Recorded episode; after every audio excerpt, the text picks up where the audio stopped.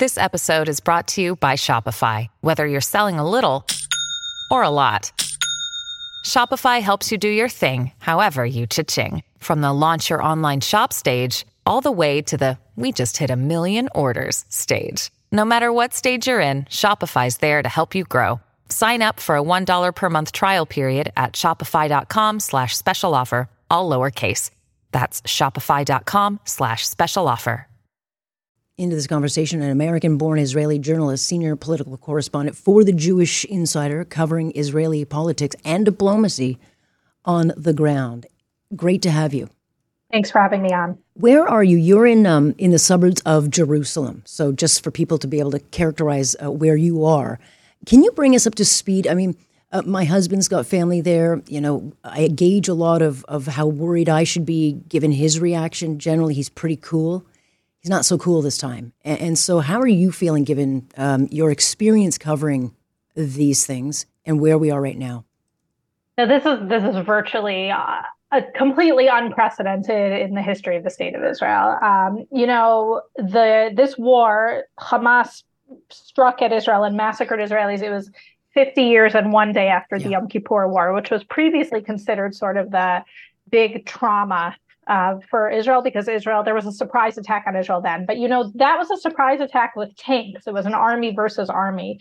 This was a surprise attack in which now they're talking about over 1,200 civilians were massacred by Hamas. Mm. I mean, they took paragliders to get yeah, over the border fence and right and and entered a party where there was an all night rave in a field and just started shooting we had it's over 250 people were murdered just at that party um, going into people's homes you know yesterday they started at, after they finished clearing terrorists out of these uh, kibbutzes which are sort of agricultural villages near the gaza border they started collecting the bodies. Israeli authorities started collecting the bodies, and they found bodies of babies who had been mm beheaded, babies who had been shot in the face multiple times. I mean, it's truly savagery that the only thing you could compare it to is ISIS and yeah. Nazis. And I don't do that. I don't take that lightly. I don't like to compare things to the Holocaust because yeah. it was a unique event in human history. Yet, uh, what what else? At what other time do people go into, uh, you know, just indiscriminately shoot at hundreds of Jews in a field? Mm-hmm. Yeah, it, it is. It, it, was a signature ISIS from the second uh, we saw it, and very symbolic of um, them coming in by land, by sea, by air, and certainly at that time of the holidays. Um, where do th- where do you see things going now? Because we are starting to you know eh, get people out. You know, Canadians want to come home. They were stuck there on vacation. My brother just got out. He was uh, stuck there visiting family, but we've got lots of family certainly there. Where do you see this going? Because I'm watching that northern border. How um how how um precarious is that situation with Hezbollah? You know, Hezbollah is a situation that has been precarious for a decade, basically, maybe even more. Um, there's constantly sort of warnings and preparations in Israel for when the big war with Hezbollah will come, because ever since 2006, the second Lebanon war, which you know Israel ultimately won, but but Hezbollah um, caused a lot of damage.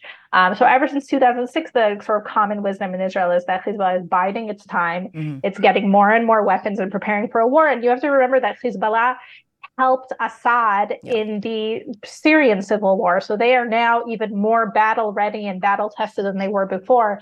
Um, we don't know. We don't know where things will go with Hezbollah. We don't know if they're properly deterred. Um, the message from you know the Israeli government is that we are we are ready. We yeah. are on high alert. You know, so don't test us. Yeah, and and President Biden has you know said don't get involved. I mean, they've certainly brought their ships in. They're watching this very carefully. He didn't say much about Iran yesterday in his announcement to the nation. They've got Iran's got their hands all over this, and I guess that's what we watch. How much more expanded does this get in Tel Aviv, which generally, you know, you can still go to Israel while rockets are going off in the south and feel rather comfortable and safe in, in Tel Aviv.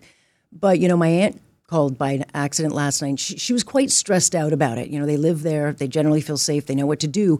But is there is there a preparation taking place on the ground with civilians other than the bomb shelters?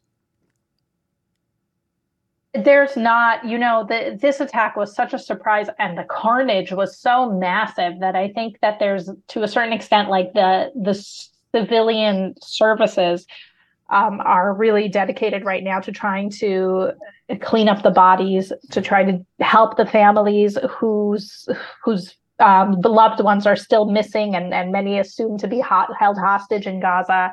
Um, and uh, I've not heard of preparations in Tel Aviv. I would say, you know, first of all, there's high alert in the police to see if there are terrorists who are hiding. Um, there were more people found today. Um, they, when they killed soldiers, I mean, one of the things that happens is they they paraglided into an army base and really killed an entire army base of soldiers. That's practically, so I mean, yeah. How did they get through? Yeah, I it's mean, so insane that they got through. How was no one looking at the sky? It's so crazy from the outside looking in. It, yes, it, it was a terrible thing. And it was also part of why um, the response was so delayed yeah. because it was the main command center for Israel South. And, you know, they, they didn't kill everyone, but they killed many, many people there. Um, and in any case they they stole uniforms. I mean some of the surviving soldiers said that they saw them take bags you know and take uniforms. And so there's definitely high alert to see you know if hamas terrorists are are walking around israel yeah. impersonating israeli soldiers. Yeah and that is uh, that is the one fear my my husband said is god help us if hezbollah is lying in wait uh, in the streets. We don't know where this is going. And so you know you've covered this obviously it's very close um, um, for you but there's also uh, the Jewish people who bury their dead the day after, they haven't had a chance not only to bury their dead, mourn the dead. There's, you know, that all still is out there, and then they have to watch these hostages get executed. Yeah, I mean it's horrific. It's it's really, um, you know, and it's it's a situation where people. It, when the threat was rockets, you knew you run into the shelters. You know, any house that was built in the last 25 years or so has a shelter in the house. You run in and, you're safe. Um, but when the threat is terrorists coming into your home, burning it down, I mean, the the sense of safety that people once had, it's it's yeah. just so shattered right now. Well, we are watching very, very closely. Hearts with all of you, and um, stay safe. And uh, we really appreciate the time. I know it's a difficult time. Thank you.